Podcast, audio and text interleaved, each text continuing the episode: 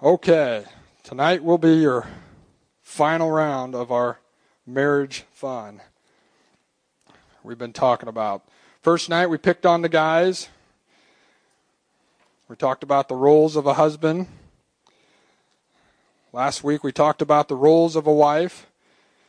And I don't know that necessarily any of this is a shock or anything new to any of you, but are you getting anything out of it? I mean, are you taken away from the word? I mean, it's easy to live in this world and get a real skewed idea of what a marriage is real fast because there's so much wrong out there that becomes normal.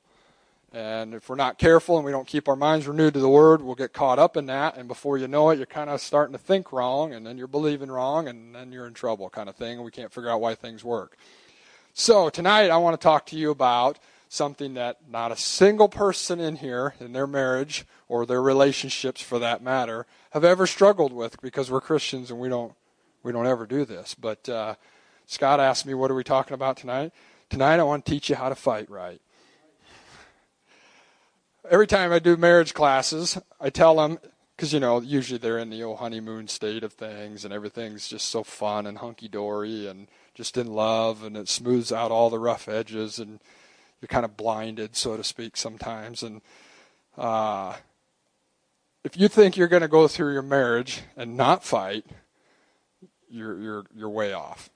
You're you're missing it there. It's just it's just a part of it. You can put two people in a room, no matter who they are, whether they're exactly alike, whether they're complete opposites, whether they're totally in love or whether they're not. And if you leave them in there long enough, they're going to fight about something. That's just the reality of it. So it's not like you're not going to get into a dispute or a disagreement of sorts. But what do you do when you do? How do you properly deal with it? What does the word say on the proper ways to deal with it? And that's what we're going to talk about just communication in general and then resolving strife and differences and things like that. So we'll start with communication. Um, you know, just straight up communication a lot of times we hear that and we think that's talking communicating with somebody. But first things first communication isn't just talking but obviously listening. And i know this stuff seems very fundamental but a lot of times we can get ourselves yakking too much and we forget to listen or give the other person an opportunity. And usually in a marriage one's a talker and the other one's not you know. And so you get one person doing a lot of the yakking and the other person maybe never really gets to put much back in. And so, uh, you know, I would probably be the one that's more vocal in our marriage, and uh, I've always got an opinion and an idea which way to go with things, and so I can put that all out there, not ever give her a chance to say anything, and we move on to something else because I'm ready to move on because I'm solved on that. We're good to go. And it turns out that she wasn't ever really in agreement with that, and then I can't figure out when I move forward in it why she's not happy with it, you know. I thought we talked about this. Well, I talked about it. She didn't necessarily talk about it. So it isn't just talking, but it's listening. Communication, a definition for that would be a giving or exchanging of info, or it could be called the art of exchanging ideas. If you think about art, it takes talent. It takes time to learn how to be artistic. You can't just be a Picasso or whatever, you know, and, and put out these great pieces of artwork overnight. You know, you've got to learn how to uh, techniques and different ideas and stuff like that. Um, so it's the same thing. It's the art of exchanging ideas. It's something we learn to do. Uh, listening is to hear something with thoughtful intention. A lot of times I think we stop with listening and think, I heard something. That's good enough. But it's with thoughtful intention. That's true listening, uh, not just hearing something. And in a marriage, you know, we should always be striving to be a better listener. You know, and that goes for both sides of the party. I mean, it's just a again, this isn't huge revelation, but sometimes I think we just don't realize some of the things we're doing, and then we, you know, we point out out in the Word, and hopefully something will strike home with you. Let's go to James chapter one. We're going to pump through quite a bit of scripture tonight because I want you to see from the Word how a lot of the communication should be as our example from God. James chapter 1, verses 19 and 20. It says, So then, my beloved brethren, let every man be swift to hear, slow to speak, slow to wrath, for the wrath of man does not produce righteousness of God. Obviously, our goal is to mimic God and produce that righteousness, mimic His love. And when we're filling the air full of words and we're not listening, it's hard to do that. You end up uh, in wrath and in an argument. Things can get going when there's a lot of words, so to speak. Proverbs 18:13 says, "He who answers a matter before he hears the facts, it is folly and shame to him." That's where I do real well sometimes. I get the first few sentences from her and I'm like, "Okay, here's your fix. Move on."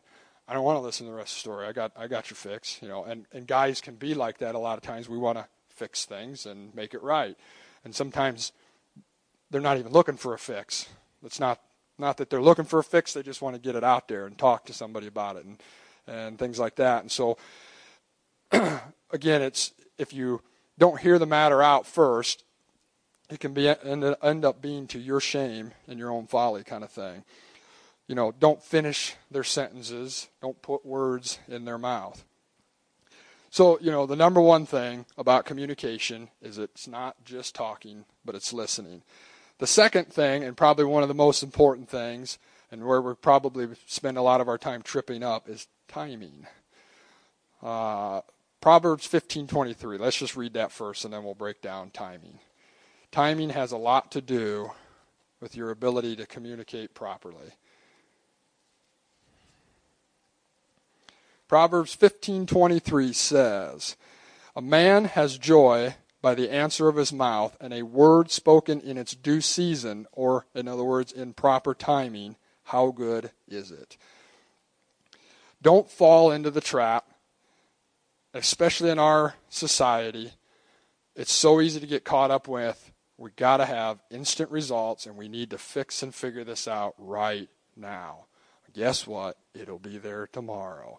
So don't rush your conversations, don't rush your disagreements and push right on past them, not truly effectively dealing with them because it'll end up catching up with you. You know, you need to take time to sit down and discuss. You know, not everything's going to require a meeting where you got to sit down and discuss it, but uh, if you're on your way to church, that's probably not the time to bring up the fact that your kid got in trouble, how you going to deal with it, and then before you know it, you two are mad and screaming at each other, and you didn't have enough time to talk it out, and so now you're in church and you're mad, and that's all you're thinking about. You know what I mean? That's obviously just one example, but it's so easy to do that. You're passing by, running an errand or something, you see each other, you got one, two minutes, so you bring up a huge issue because you want to get that going, and we need an answer right now. Don't get caught in that. Don't bring up the huge issue if you don't have time to discuss it. You know, save that one for later. Um, you know, if it's and if it requires it, schedule a time. I mean, I, I, we live in such a society that everything is so fast and moving so fast, and our time is consumed greatly. And you got to be careful not to fall into that. And you need to take time to sit down, and sometimes you got to pencil it in. If that's what it requires, that's what it requires. So what? At least then you know that when you sit down, we're going to get this thing resolved, and we're going to take the time to communicate it out properly. we'll talk a little bit more about that when we get into like the how to fight right. That's kind of just when I said that to you, I thought that's a pretty good title. We should I should have called it how to fight right. But anyway, the third thing about communication, and this is so basic, but I think sometimes so missed, and that's just honesty. In a marriage, there is no such thing as lying. There should be Zero lies. Period. Did you get that? Let me say it again. In a marriage, there should be zero lies. Period. That's not how you behave. I mean, the Word of God instructs us to never lie to our neighbor. Well, why would you lie to your spouse then? You know what I mean? There should just be nothing like that. And I've heard a lot of people use this, and especially with their kids and stuff. And I have a hard time swallowing the pill, and maybe it's just because I don't have kids yet, so I don't understand. But uh, it's just a little white lie. Uh, it still ends in the word lie. And there's a whole bunch in the scripture about the word lie, and it doesn't bring God any satisfaction. So we need to just, that's it. That doesn't exist. You don't lie yeah, you might have made a mistake that's going to get you into an argument. You don't want to fess up, and it'd be easier just to move on. But that's not that's not how this works. And, and in a marriage relationship, there shouldn't be hidden things between each other. We talked about the roles of a husband and the roles of a wife, and both of them are to be your best friend. Well, your best friend you don't keep secrets from. You know, in today's society, they teach you to hide and cheat and deceive and you know and, and be dishonest about things. And that's and you see it so much from so many people that are in these high up positions that you think are supposed to be our role models. And and no wonder why kids are like that too. You know they're they're seeing that and they're learning that. And so you need to be that example. And if they see you keeping things or you're telling your kid well let's let's not tell dad. Mm, i don't know if that's a good example either. You know what i mean? So i'm sure i'm stomping on some toes and that's fine and dandy but you know there really shouldn't be any deceit whatsoever. And uh, withholding the truth i'm just not going to say anything. We just won't talk about that. I won't bring it up then i don't have to lie about it. Well withholding the truth is just a fancy word for deception which uh, is a fancy word for deceiver which is a fancy title for who? Not god. So don't be like him you know we want to be truthful we need to be honest like i said zero lies in a marriage relationship. There should just, I mean, it shouldn't even be an option, period. That'll keep you out of a lot of trouble. Say what you mean and mean what you say. I know, again, these are all simple things, but I think they're easily things that we kind of skip around on and whether or not we truly do it. But if you say something, mean it, and if you mean something, say it. You know, uh, James 5:12. Let's just look at that one real quick. We're going to jump back and forth a whole bunch here tonight. You've heard this scripture a million times before, I'm sure, but but but above all, my brethren, do not swear either by heaven or earth, or whether uh, or with any oath, but let your yes be yes and your no be no, lest you fall into judgment. Say what you mean, mean what you say. Let your yes be yes, let your no be no again, straightforward, be honest, and just say it like it is. You know, we should be able to have that open communication like that, and there's not hidden meanings. Um, which leads right into, you know, that you see all the jokes about, uh, I'm not necessarily trying to pick on women, but a lot of times the little things that you see will say about how a woman says this, but this is what she means, or if she says this, this is actually what she means. You know, lots of jokes about that kind of stuff. Did you know that uh, 7% of communication is done with words? Just a mere 7%. 35% is done with tone. And 58% is done with body language. So your words really aren't holding a lot of weight if your tone's wrong or, yeah, no, that's fine, do what you want yeah, that's not what you meant. you know, we shouldn't have to be like that. You have to use such strong tones to convey a completely different message or confusing message and things like that. So let your yes be yes and your no be no. And it's and it's just that simple. The fourth thing that you want to do when it comes to communication, and again, this is a not an all-inclusive list, but we're going to hit some highlights here, is you want to eliminate criticism and blame and instead edify. Eliminate criticism and blame and instead edify. So, what's Pastor been talking about on Sunday mornings a lot? Speaking blessings. Yeah, the spoken blessing. You know, blessings of God and speaking and the importance of words, the weight of words.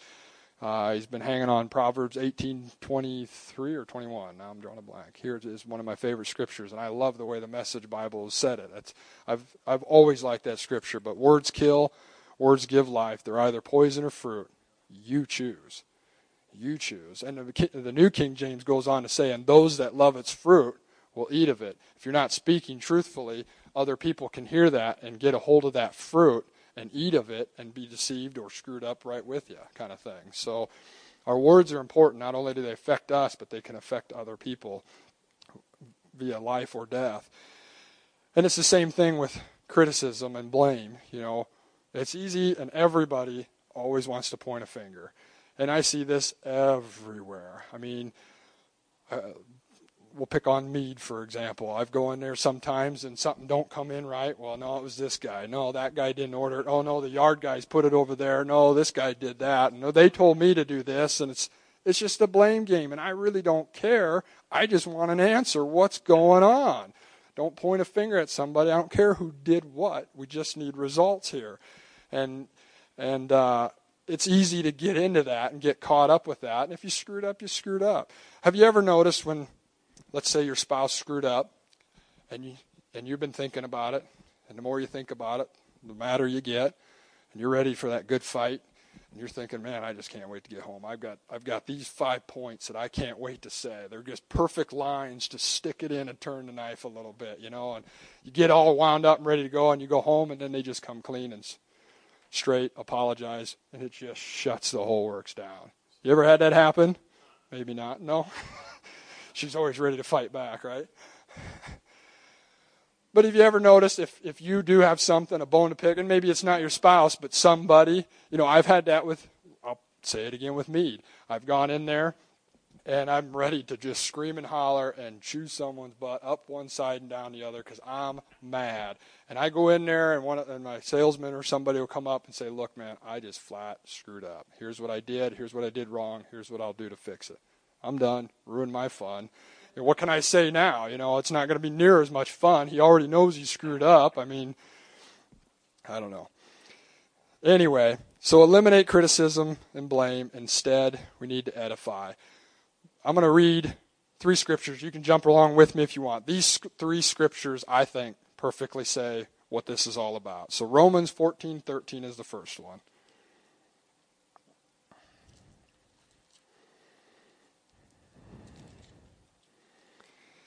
It says, Therefore, let us not judge one another anymore, but rather resolve this, not to put a stumbling block, I'm sorry, not to put a stumbling block or cause to fall in our brother's way. In other words, resolve their differences. Don't throw stuff out there that's just going to make it harder and cause them to trip up even more. 1 Thessalonians 5. And you can follow along if you don't want to flip too much. 1 Thessalonians 5, verse 11 Therefore, comfort each other and edify one another, just as you are also doing. Again, there's nothing about criticism and blame in there, but we're to comfort and edify one another. And then 1 Peter chapter 3, verse 9.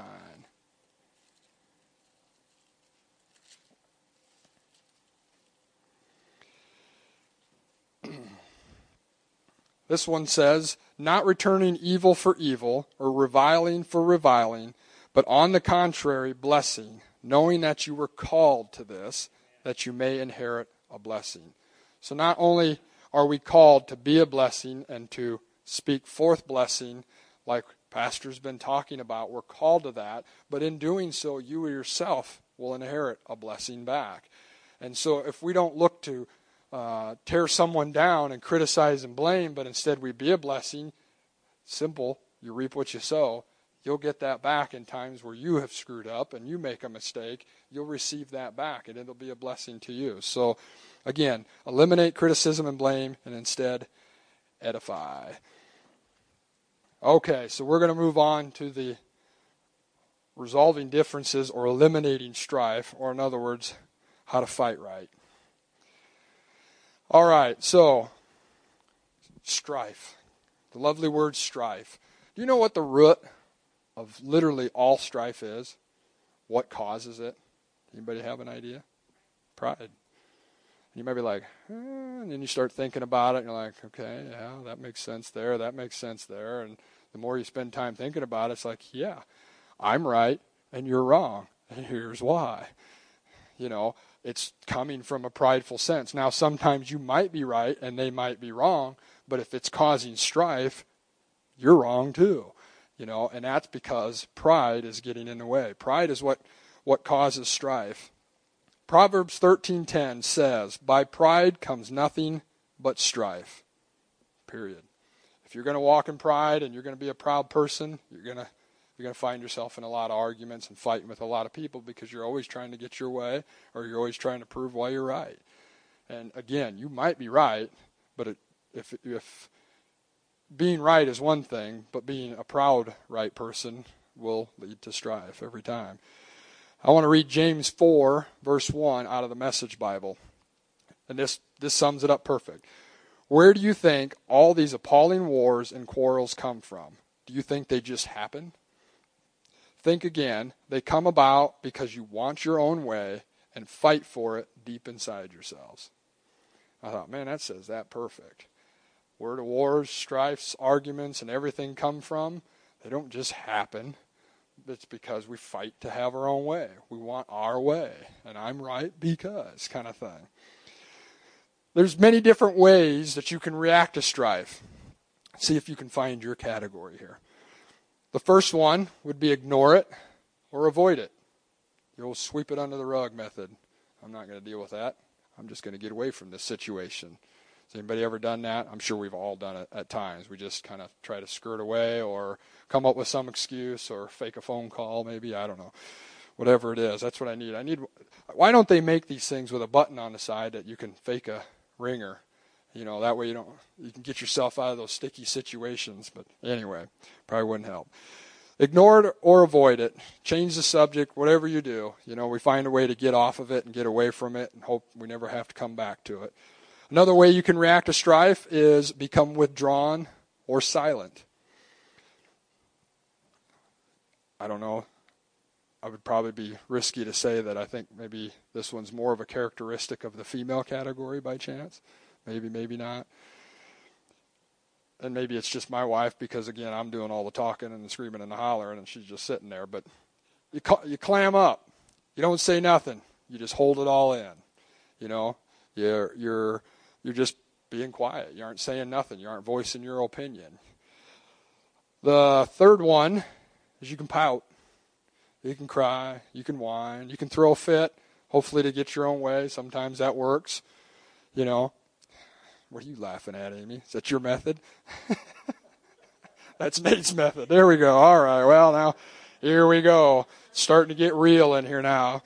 Anyway, you know, that's just another method. You get in an argument, you just start sobbing and crying and pouting, and throwing a fit, you know, and that's that's not going to resolve anything either. Or you can do it my way. I'm talking about me. This is my way. Become harsh, angry, or raise your voice. Scream and holler. You know, that's a good method, right?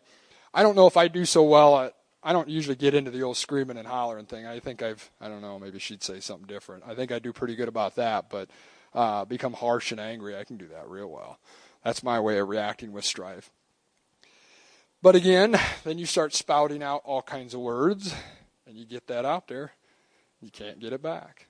It's done. It's over. Now it's out there, and a little later, when you finally calm back down and you get your head back on straight, you're like, oh crap, now I got a bigger problem to deal with, you know. So again, there's lots of different ways to react to it, but they're not necessarily good ways to deal with it. So I'm going to give you uh, basically three ways to deal with strife from the Word of God and what's the right methods to use. And the first one's communication. And we've already talked about that, how to communicate properly. Let me read this to you. A peaceable, reasonable conversation will bear much fruit in your situation. A peaceable, reasonable conversation will bear much fruit in your situation. Again, you're you're not thinking smart or straight if you think you're never going to get into a fight with your spouse. That's going to happen. You're going to find situations that are going to give you an opportunity to get into a dispute and to get in an argument or just disagreeing. You know, a disagreement you could call an argument because that's where it ends up leading to because you're rubbing against each other trying to decide what's right, what's wrong here, and who's who is right. But you can have a peaceable, reasonable conversation about it where you sit down, you you know, you take your time and you sit down and you talk it out and figure it out properly. And that's the second one, timing. Again, we just talked about that. Timing is so important in an argument. You can't just deal with some things on the spot. You got to have proper time to get it talked out, to give each other an opportunity to uh, to spit out what it is. Again, you can't control the timing of an argument. Those things are going to come up wherever they come up, and they always come up at the best times. Usually, like I said, on the way to church, that's the best time for it. Isn't it ironic that you know I tried to have arguments with my wife these last couple of weeks? Well, of course, we're talking about marriage. We're talking about how to deal with the right. So, perfect opportunity to get into strife before I go talk about it and try to be an example. fail. Anyway, timing. You can't you can't control when it's going to happen, but you can control the timing of when you're going to sit down, talk it out, discuss it. So, in the meantime, agree to disagree as they say. There's nothing wrong with that. That doesn't mean that you're sweeping it under the rug. That just means you're going to be wise about it and when you're hot-headed about it, you're not going to deal with it. You know, if if sometimes people just have bad days and if I'm out and I have a bad day, I come home, she knows it. She knows it right away. And she's told me several times how she'll save some conversations then for the next day. Oh, I didn't want to talk about this yesterday because I knew you were kind of having a bad day. Well, good call because I'm sure I know how I would have reacted. Let's see, what was that called? Harsh, anger, things like that, loud words, lots of words. So, you know, it's just smart. You know, just behave wisely in it, you know, and pick your timing on it. When you do sit down, attack the problem not each other. Remember what the issue is at hand. It's so easy to start doing the old point and finger thing again in the blame game, and you're sitting there screaming at each other and blaming each other, and really what you're mad about is the situation that you're dealing with, whatever it might be. And it may be something that neither one of you did, but it's just something you've got to deal with, an issue at hand. Maybe it's about a kid, maybe it's about something at work, maybe it's about another church member that's bugging the crap out of you. Haha, we don't have that problem here, right?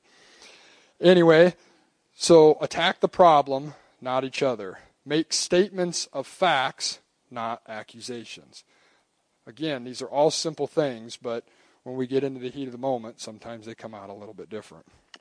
The third thing offer solutions, not criticisms. This is another reason to use timing. It gives you a chance to cool off, start thinking straight, and come up with solutions. Okay, how are we going to deal with this problem at hand? Whatever it might be that's coming against you. You maybe maybe a vehicle broke down and you're not sure how to pay for it. What are we going to do? How are we going to get to work? How are we going to get the money saved up to pay for this thing? You know, you know probably the biggest thing that couples fight about is money. I mean, I'm sure you can completely agree with that. Even when you've got money and you're doing okay, you still fight about money, even if you're not in a pinch or a pickle. It seems like that's always the topic, you know.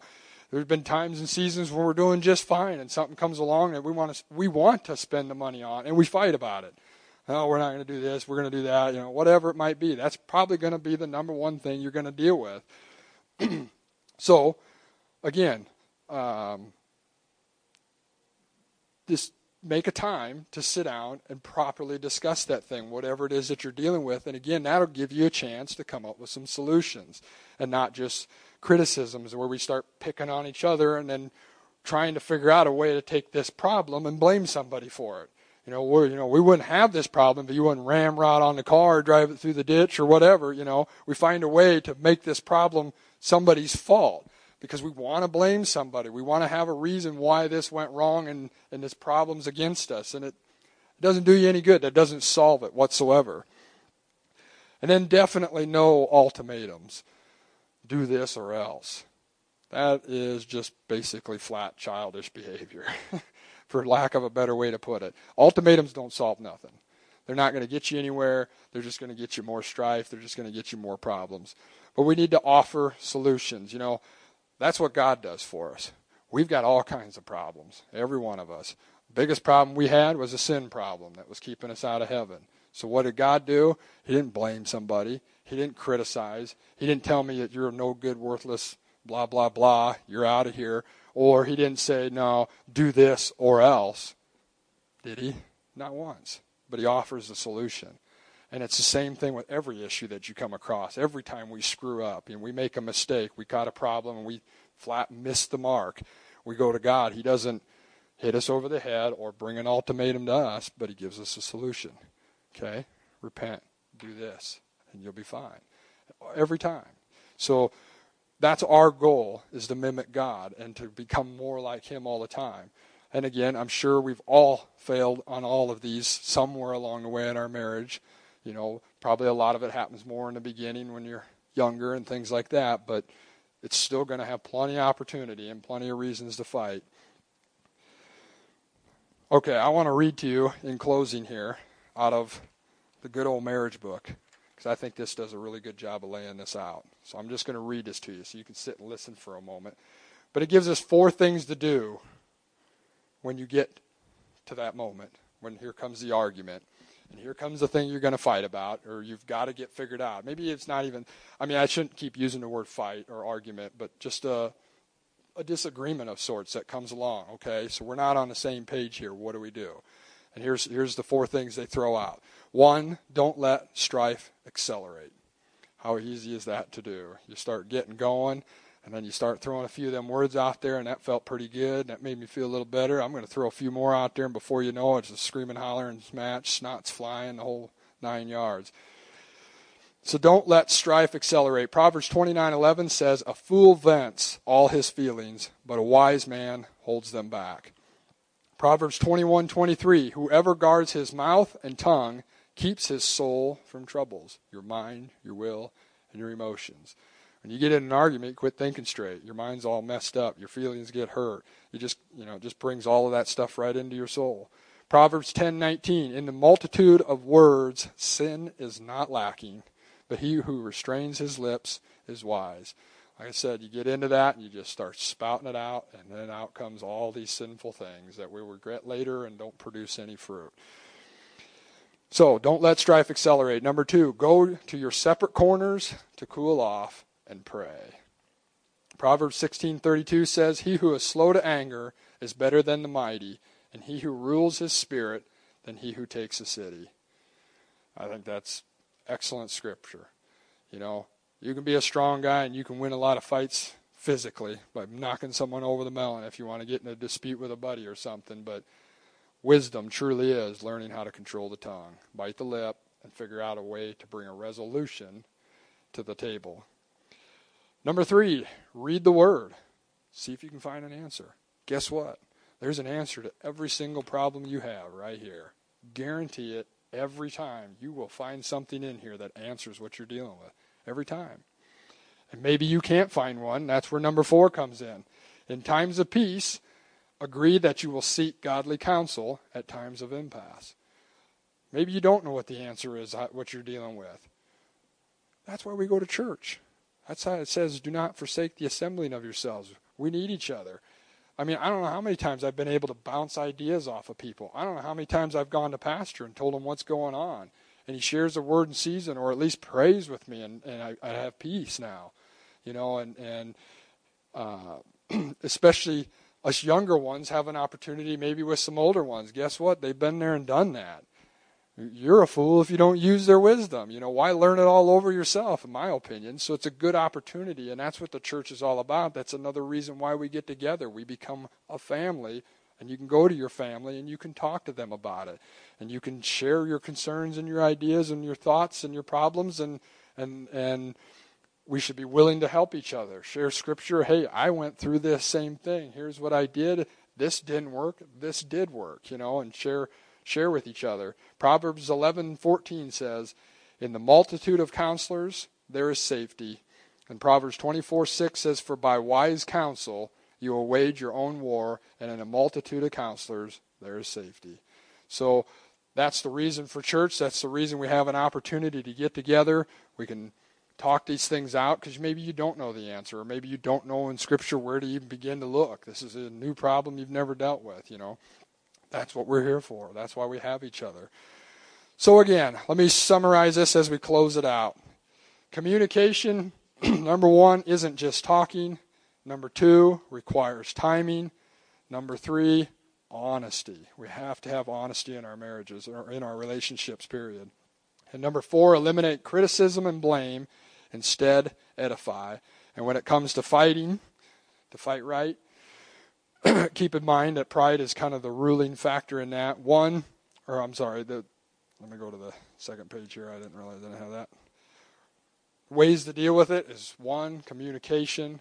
Two, again, timing. Those two tie hand in hand. And we need to offer up solutions, not criticism. So, hopefully, you got something out of this. I'm sure, again, especially some of you seasoned ones, have have been there, done that, dealt with this.